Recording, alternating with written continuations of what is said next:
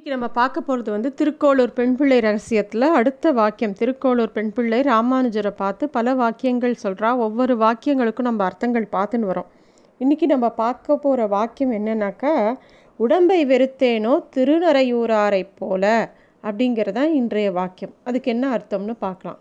பல வருஷங்களுக்கு முன்னாடி பிள்ளை திருநறையூர் அரையர் அப்படின்னு ஒரு பெரிய மகான் வாழ்ந்துட்டு இருந்தார். அவர் என்ன பண்ணார்? திருச்சிக்கு பக்கத்தில் திருநாராயணபுரம்னு ஒரு கிராமம். இப்போ தொட்டியம்னு சொல்கிறா எல்லாரும் அந்த ஊர் பேரை. அந்த கோவிலில் வந்து வேதநாராயண பெருமாள். ஒரு சமயம் பெருமாளை சேவிக்கிறதுக்காக அந்த பிள்ளையின் திருநறையூர் அரையர் தன்னோட குடும்பத்தோடு அங்கே போகிறார் பெருமாளோட தரிசனத்தை அவர் பார்த்து அப்படியே பூரிச்சு போகிறார் பெருமாளை சேவிச்சுன்னு இருக்கார் அப்போ திடீர்னு திரு அந்த திருக்கோயிலில் அது யாரோ தீ வச்சுட்டா. அது நிறையா அப்போல்லாம் படையெடுப்புலாம் இருந்த காலம் அது. தீ வச்சுட்டா கோயில் தீ பற்றிக்க ஆரம்பிச்சிடுது க அவள் கருவறைக்குள்ளே கூட நெருப்பு ரொம்ப பெருசாக பரவ ஆரம்பிச்சிடுது உள்ளே இருந்த மித்த பக்தாலாம் அலறி அடிச்சுன்னு அந்த நெருப்புலேருந்து தப்பிச்சு ஓடணும்னு எல்லாரும் ஓடி போகிறா அதை பார்த்த உடனே அரையருக்கு ரொம்ப அதிர்ச்சியாக இருக்குது திருப்பி அவர் என்ன பண்ணுறார் அவரோட குடும்பத்தில் இருக்கிற எல்லாரையும் கூட்டுண்டு கருவறைக்குள்ளேயே போயிடுறார். அந்த கர்ப்ப கிரகத்துக்குள்ளே. அங்கே போனால் பெருமாளுக்கு எந்த தீங்கும் வரக்கூடாது அப்படின்னு சொல்லிட்டு ஒரே பயந்து போய் அவர் என்ன சொல்கிறார் வாத்தில் இருக்கிற எல்லாரையும் ஒவ்வொரு மூர்த்தி அங்கே இருக்கிற உற்சவ மூர்த்தி வேறு வேறு விக்கிரகம் எல்லாம் இருக்கும் இல்லையா? எல்லாத்தையும் அப்படியே தூக்கின்னு வெளியில் வரலான்னு பார்க்குறா அப்படின்னா கூட மூலவரை எடுத்துன்னு வர முடியாது.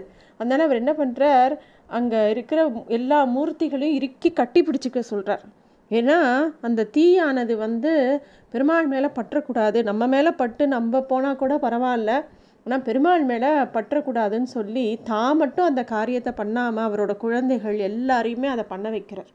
குழந்தைகளுக்கு கொஞ்ச நேரத்தில் மூச்சு முட்டுறது. அப்பா எங்களால் பொறுக்க முடியல மூச்சு திணறது அப்படின்னு அவெல்லாம் அழறா. பறையர் சொல்கிறார் குழந்தையிலே கொஞ்ச நேரத்துக்கு கஷ்டமாக இருக்கும்.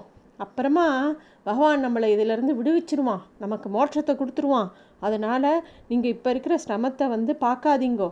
வந்து வைத்தியர் வந்து ஒரு வைத்தியம் பண்ணும்போது கத்தியால் கீறுறார் அது எதுக்கு? நம்மளோட நல்லத்துக்கு தான். அது மாதிரி பெருமாள் இந்த மாதிரி ஒரு சோதனையை நம்மளோட நல்லத்துக்கு தான் கொடுத்துருக்கார். இறுக்கி கட்டிக்கோங்க அப்படின்னு சொல்லி அங்கே இருக்கிற எல்லாரும் அப்படியே அந்த இதை கட்டிக்கிறா. அந்த தீ விபத்துலேருந்து அங்கே இருக்கிற எல்லா விக்கிரகத்தையும் காப்பாற்றி கொடுக்குறா. ஆனால் அவளோட உயிர் பிரிஞ்சு போயிடுறது. அப்படிப்பட்ட காப்பாற்றின விக்கிரகங்களை இப்போ கூட போய் சேவிக்கலாம். அவள் தான் அந்த வேதநாராயண பெருமாள் அறையர் தான் நமக்கு இப்போ இருக்கிற விக்கிரகங்களை காப்பாற்றி கொடுத்துருக்கார்.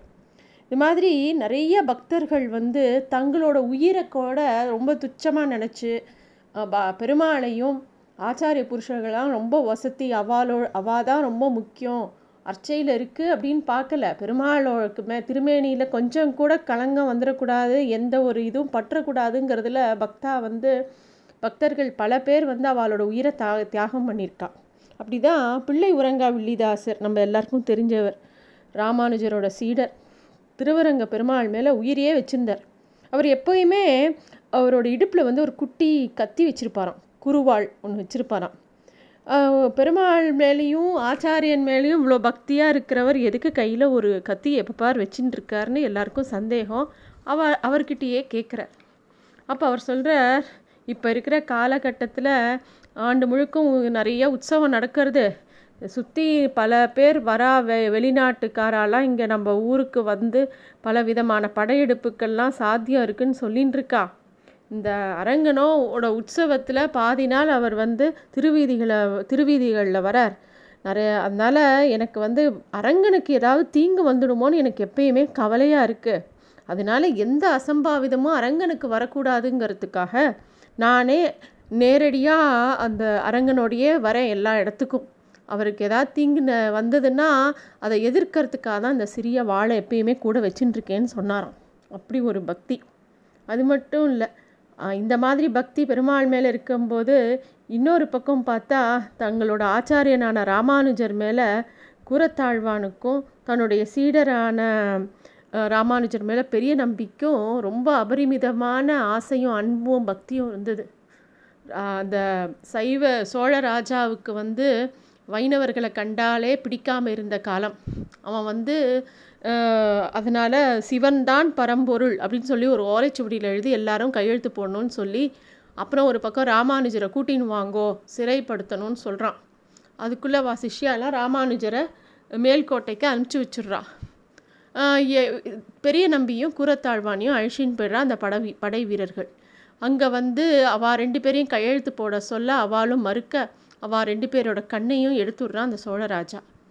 திரும்பி வரும் வழியிலேயே பெரிய நம்பி உயிர் நீத்துடுறார். ஆனால் கூரத்தாழ்வான் அப்படியே வரார். அவர் வந்து தன்னோட ஆச்சாரியன் ராமானுஜருக்காக தன்னோட கண்ணை கூட இழக்க தயாரானால்றான் ஆச்சாரியன்னா முக்கியம். அவருக்கு எந்த ஒரு தீங்கும் வந்துடக்கூடாது தனக்கு எந்த சோதனைகள் வந்தாலும் பரவாயில்ல அப்படிங்கிற மாதிரி அவர் அப்படி பண்ணினார். அதே மாதிரி பல திருக்கோயிலில் அந்த அர்ச்சாமூர்த்தி மேலே நிறைய பேருக்கு ரொம்ப அபரிமிதமான பக்தி உண்டு.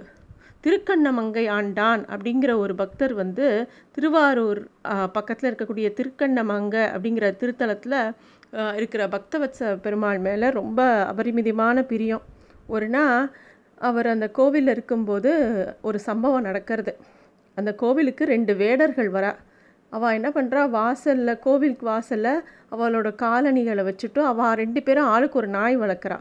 அதையும் வெளியிலேயே விட்டுட்டு கோவிலுக்குள்ளே போய் பெருமாளை தரிசனம் பண்ண போகிறாள் ஒரு நாய் இன்னொரு வேடனோட செருப்பை கடிக்கிறது. அதை பார்த்தா அந்த நாய் கோவத்தோட குறைக்க ரெண்டு நாய்க்கும் சண்டை மூடுறது ஒரு நாய் இறந்து போயிடுறது.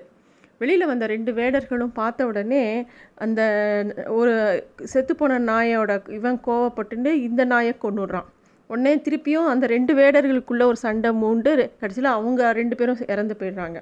இதை பார்த்த அந்த திருக்கண்ணமங்கை ஆண்டானுக்கு ஆச்சரியமாக இருந்தது. அவருக்கு ஒரு பெரிய விஷயம் புரிஞ்சுது. தன்னோட எஜமானோட செருப்பை கடித்ததுனால அந்த நாய்க்கு இருக்கிற கோபத்தை பாரு அந்த நாய் எவ்வளோ விசுவாசமாக இருக்குது அவன் எஜமான்கிட்ட சண்டை போட்டு தான் உயிரை கூட விடுறதுக்கு தயாராகிடுது இப்படி ரெண்டு நாய்களும் இந்த இப்படி தன்னோட எஜமானுக்காக உயிரை விட்டுருத்தே.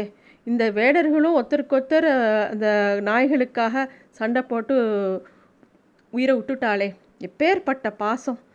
எல்லாரும் அவாய் நமக்கு எஜமானான திருமால் கிட்ட நம்ம இவ்வளோ நம்பிக்கையாகவும் இவ்வளோ விசுவாசமுமாக நம்ம இருக்கோமா? நம்ம வந்து வேறு உலக விஷயத்துலனா நம்மளோட மனசு போகிறது பகவான்கிட்ட இந்த மாதிரி விஸ்வாசம் நமக்கு இருக்க வேண்டாமா? நமக்கு நமக்கு எல்லாமே அவர் தானே அப்படின்னு சொல்லிட்டு எல்லா விஷயத்தையும் விட்டுட்டு பெருமாளுக்கு கைங்கரியம் பண்ணுறதே தன்னோட தலையாய கடமைன்னு சொல்லிட்டு திருக்கோவில்லையே இருந்துட்டாராம். அப்புறமா கொஞ்ச நாளில் பெருமாளோடயே ஐக்கியமாயிட்டாராம் அவர். இன்னொரு பக்தர் லக்ஷ்மி நாராயணர்னு பேர் அவருக்கு. அவர் கும்ப கும்பகோணத்தில் இருக்கிற சாரங்கவாணி பெருமாளுக்காகவே தன்னோட வாழ்நாள் முழுக்க அந்த கைங்கரியத்திலேயே இருந்தார் அவர். பெருமாளுக்கு வேணுங்கிற எல்லா கைங்கரியத்தையும் பண்ணிட்டு கொஞ்சம் நூற்றாண்டுகள் முன்னாடி தான் அந்த திருப்பணியிலேயே ஈடுபடுத்தியிருந்தார். திருக்கோவில் முன்னாடி இருக்கக்கூடிய பெரிய அந்த கோபுரத்தை அவர் தான் கட்டினாராம். நிறைய அவர் பரம ஏழை ஆனால் பல ஊர்களுக்கு போய் எல்லார்கிட்டேயும் கையேந்தி பணம் வசூலித்து அந்த கோபுரத்தை கட்டினார். பெருமாளுக்கு முழு நேரமும் தொண்டு செய்கிறது மட்டுமே தன்னோட வாழ்க்கைன்னு சொல்லிட்டு கல்யாணம்லாம் அவர் பண்ணிக்கலை.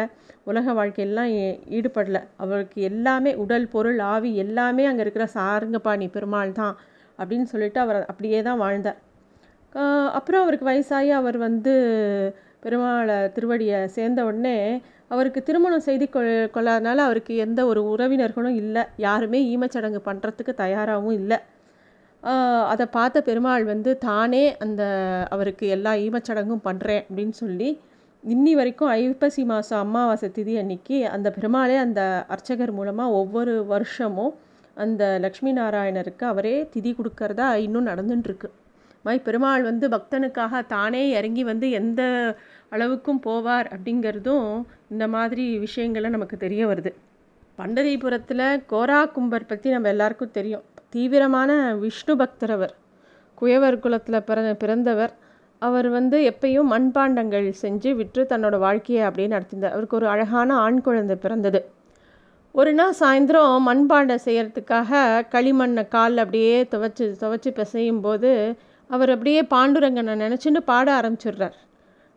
அவருக்கு வேறு எந்த நினப்பும் இல்லை. மனசு அப்படியே பாண்டுரங்கன் கிட்ட அப்படியே லயிச்சு போயிருக்கு. அந்த சமயத்தில் அந்த சின்ன குழந்த தவழ்ந்து வந்து அந்த களிமண் கிட்ட சிக்கின்றது அவள் மனைவியோ உள்ளே ஏதோ சமைச்சு ஏதோ காரியமாக இருக்கா? அவளும் வரல. குழந்தை என்ன பண்ணுறதுன்னு பார்க்கல அவர் ஆழ்ந்த பக்தியில் இருந்தவர் அப்படியே மெய் மருந்து பாடிண்டே அந்த இதை பண்ணும்போது கீழே கீழே குழந்தை வந்ததை அவர் பார்க்கவே இல்லை. குழந்தைய மிதித்து அதுவும் மூச்சு திணறி இறந்து போயிடுறது.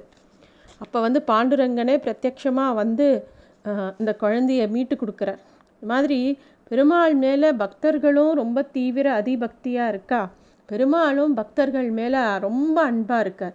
இந்த மாதிரி நிறைய விஷயங்கள் வந்து நம்ம நடந்தது பார்க்குறோம் நம்ம கண்ணு முன்னாடி பிரத்யட்சமாக நடந்த பல விஷயங்கள் நமக்கு காட்டி கொடுக்கறது. இந்த வா அதுதான் இன்னிய வாக்கியம். உடம்பை வெறுத்தேனோ திருநறையூராரைப் போல அப்படிங்கிறது தான் திருக்கோளூர் பெண் பிள்ளை சொல்கிற வாக்கியம்.